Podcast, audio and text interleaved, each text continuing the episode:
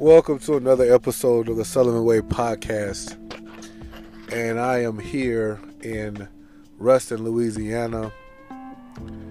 Um, about to pick up my 10 year old. Uh, it is that time of the year where summertime, where dads like myself who don't see our kids uh, it's our our time one of the biggest vacation or visitation blocks. So i'm very excited about that.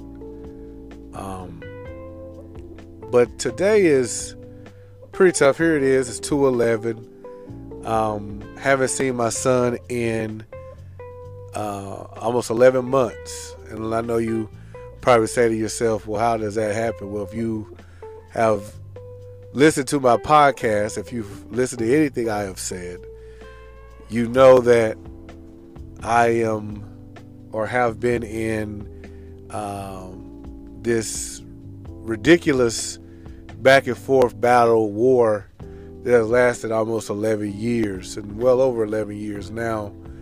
Um, and there is really no clear end in sight. Even when, you know, I try to go above and beyond, um, show up for some reason, um, I'm vilified. And the system allows this stuff. The system allows people like my son's mom to uh, interfere and alienate uh, fathers, and, and, that's just quite that's that's just the, the hard truth. We don't want to say that. A lot of people don't want to say that. A lot of young women, a lot of women, old and young, don't want to admit that because we're in the mix of this big gender war. But it's the truth. It, it's the absolute truth. Uh, it's been a long 11 months.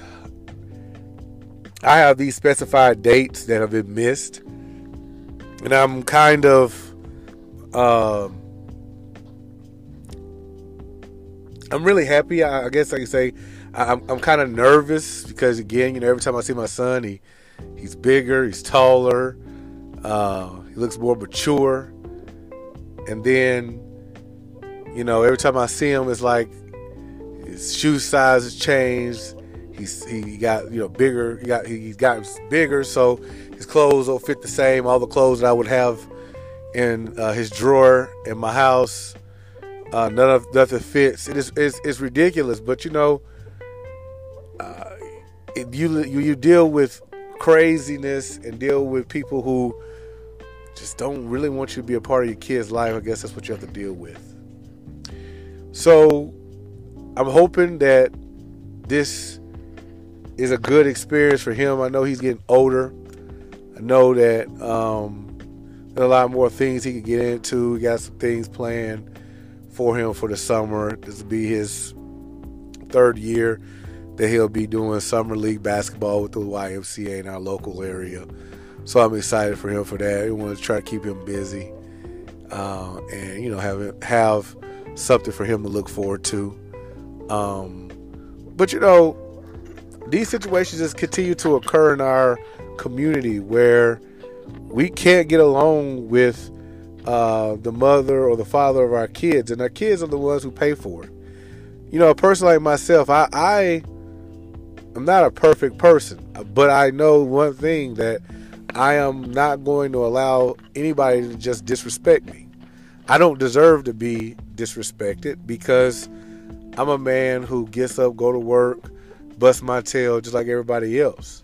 And I'm a human being as well, and I have feelings. Um, I have family. I have everything that everybody else has. Uh, I have that too. And I'm somebody. So I have always been told my whole life to turn the other cheek and, and overlook things and uh, don't don't uh, lower yourself But you know, when people try to attack you and your character and who you are, you also gotta take into account as a man. The only thing you got is what that means, who you are, what's your name. The only thing you got is your name. Sometimes, right? So you can't let people just disrespect you. You know, you got people in the community who like to try to say, and I mean the black community, who like to try to tell you, don't disrespect the mother of your kid. Well, I say this to those people. All too often, we try to victimize women when they are the ones who are putting themselves in these predicaments, in these situations. In this situation like mine, if the if the mom would not would just get the heck out of my way and allow me to be a father to my kid without interference, we would never have any issues. I don't want to be with her. I I'm done with that. I've been done with that. So, you know, but when you have people who are just still bitter and mad at something you said to them and they can't get over it, the children and the child is the one who suffers. Unfortunately, that's the person who suffers. And and it's it's crazy to me because the mothers who do these things and the fathers who do these things who try who have the custodial um who have the who are, who are the custodial pairs the primary custodial pairs meaning they live with them um they don't believe that this has hurt the kids they don't believe that this situation has hurt the children and the children ain't gonna always tell you the children don't want to upset you. Children don't want to make you mad. But children also know that you're wrong. And at some day, and, and on some day, and, and whenever they get older, they will. They will tell you that you were wrong. They will tell you that. So, you know, like I said, today, I'm hoping for a good day. I still got another four hour drive. And this is what's so crazy to me is is my trip, my drive is longer than their drive is, but you can't be on time. But this is what happens when people don't respect you, and they just try to do things, little bitty things, to uh, get under your skin, not be on time, not be prompt. Here it is, 11 months later, and you still cannot get over yourself and you just say, hey, I'm just anybody. I'm just whatever. But I'm supposed to be the person that rises above that and show you the ultimate amount of respect. just don't work like that. Or at least it don't work that way for me. Um, I've been uh, hearing a lot of stuff here lately about how, you know, um, women are getting online now and they're hitting on this child support stuff. They're talking about how this child support uh, works. and I, I, get it. They're, they're looking at it from a different perspective, which I respect, but I wholeheartedly disagree with the idea that, that women now believe that, you know, when you are, when, that child support is not used for them, is, is used for the child. So when they talk about paying basic necessities and things of that nature, uh, because the kid lives with them, they believe, well, hey, child support should be put towards that, the by ba- by my necessities, necessities for my house because the child lives there. Um, I understand that argument, but I just disagree with that argument because I say that the father also has basic necessities. And that's what people don't understand is that child support, when it's mandated the way that it is, um, it is a uh, revenue for one party, and it's a complete loss or an expense for another party. Okay, and I, I, I say this a lot too that fathers a lot of times would do more if they were not having to be mandated to uh, pay their money uh, out of their wallet. See, a lot of people want to say, "Well, hey, your kid lives here." A lot of you know the, the women on the other side that disagree with my argument. Uh, you, you, you, your child lives here. They live in my house. They live here. So, yeah, I do put uh, the child. I do put the money that you send towards uh, my rent or my water But but what I but what I am saying and what I have been saying is that is something that you would already have. And see what I mean by the men talk about when they when we feel like it is an expense for us, we also have those same necessities. And guess what? And we're helping you pay for your necessities that you have to have. In most cases. Okay? And and a lot of you try to not work or work uh, do the least amount of work as possible so that you don't have to um, so you could be favored amongst the court so the court could give you more money see that's another one of y'all my problems with a lot of people is that y'all hustle to me is just all wrong it, if you look the more pathetic you look the broker you look the poorer you look the more money you believe you feel like you should get, or the more money you think that the judge is going to give you because they're going to feel sorry for you. Not realizing that if you do go to work, you go do something for yourself, that's more money for the child, but it never was about the child. Child support is a way for the government, the federal government, to uh, to keep and hold the states accountable because all of those subsidies, all of those uh, eating better today cards that y'all get, the food coupon booklets, and a Section 8 housing, child support, and all those type of things pay for those subsidies to the state, and that's why then that allows the government, the federal government, to continue to send those type those type of dollars to the states, and it's, it's and and and it's it's it's, a, it's just a hustle game. It's a hustle game for the states to get money. It's a hustle game for single black women to continue to believe that that they are more independent than uh, than the single black man. Not realizing that we will never own anything, we will never uh, create generational wealth because people have told y'all that these handouts and things that you are getting uh, is better than having a husband and building and creating for your families and your future families. So yeah, my thing is is that the whole argument that well your kid, my kid lives with you, so you so yeah I pay um, my rent out of the money that you send. Uh, you have that rent anyway. I have rent. I have to pay it, and I also have to send you child support.